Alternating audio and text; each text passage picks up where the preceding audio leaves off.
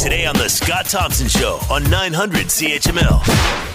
Lots to talk with Ross McLean about, and more importantly, about a threat that we've uh, heard in regard to uh, something going on in Toronto. Let's bring in Ross McLean, security expert, former Toronto police officer, rossmcleansecurity.com to find out more. He's with us now. Ross, thanks for taking the time. We appreciate this.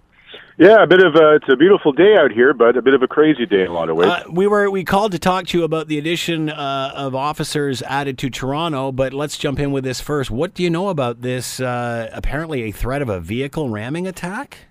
Yeah, well, the information is just getting out. I mean, since this started, uh, an ominous kind of uh, vaporous tweet from the Toronto Police, not even the Toronto Police Operations account, that says we're aware of uh, some sort of threat against the GTA, so you're going to see lots of cops around. Hmm. You know, with with no other explanation. And then at 11:45 or so, they had a, an inspector come out and and say, "Oh yeah, there's a serious, credible threat that we're looking at for public safety, but come on down. It's okay. Still come on down here. We want you to come down." And they would not explain what it is. And I I just seen where Global News there, your your sister uh, news station. Uh, they just got a copy of the memo that apparently went out from Toronto Police that says they had credible information of a vehicle ramming attack, potential vehicle ramming attack in the area of the CN Tower. So that's what would have sparked all of this. This information is just, just breaking uh, just now. So, uh, would they have known that uh, in, in the beginning? I mean, should they have been, I guess, telling us? Uh, but I guess in the sense they are now.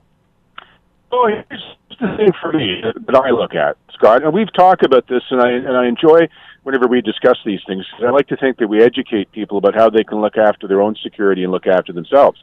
You know, in this case, what they ended up saying was they they said absolutely nothing to warn or help anybody to be able to protect themselves. You know, had we known uh, the basis of the threat, uh, you know, is it a bomb threat? Okay, well, guess what? People then know to look for abandoned, you know, backpacks or things like that, perhaps. You know, if it's going to be a uh, a van attack or a potential ramming attack, people can think, well, you know what?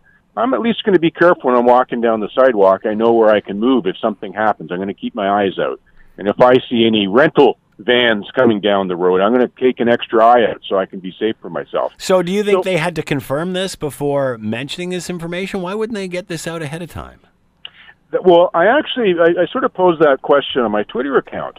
You know, why are you sending out, with all due respect, and he's a good guy with a Yeah. tough job, you know, this the uh, the 52 division white shirt guy, to go out there and say, yeah, there's a threat to public safety, but we're not telling you anything about. Like, who was it made the decision? At what level was it made to not give any information to the public? I think the person who made that decision should be the person out there, so we could see as to why they thought more information is bad.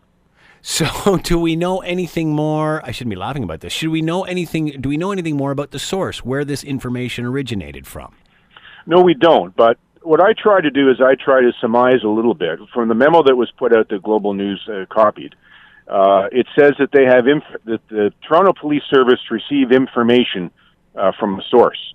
So when you sort of put it that way, it makes it sound like to me somebody uh, within the intelligence community, meaning CSIS, the Five Eyes, those sort of people, must have picked up something, some kind of chatter or something through social media. Because one of the things we've seen with these van attacks, particularly if they're of the ISIS variety, is that people will record a video beforehand and a manifesto, if you will, that says that they're going to do it and why they're going to do it.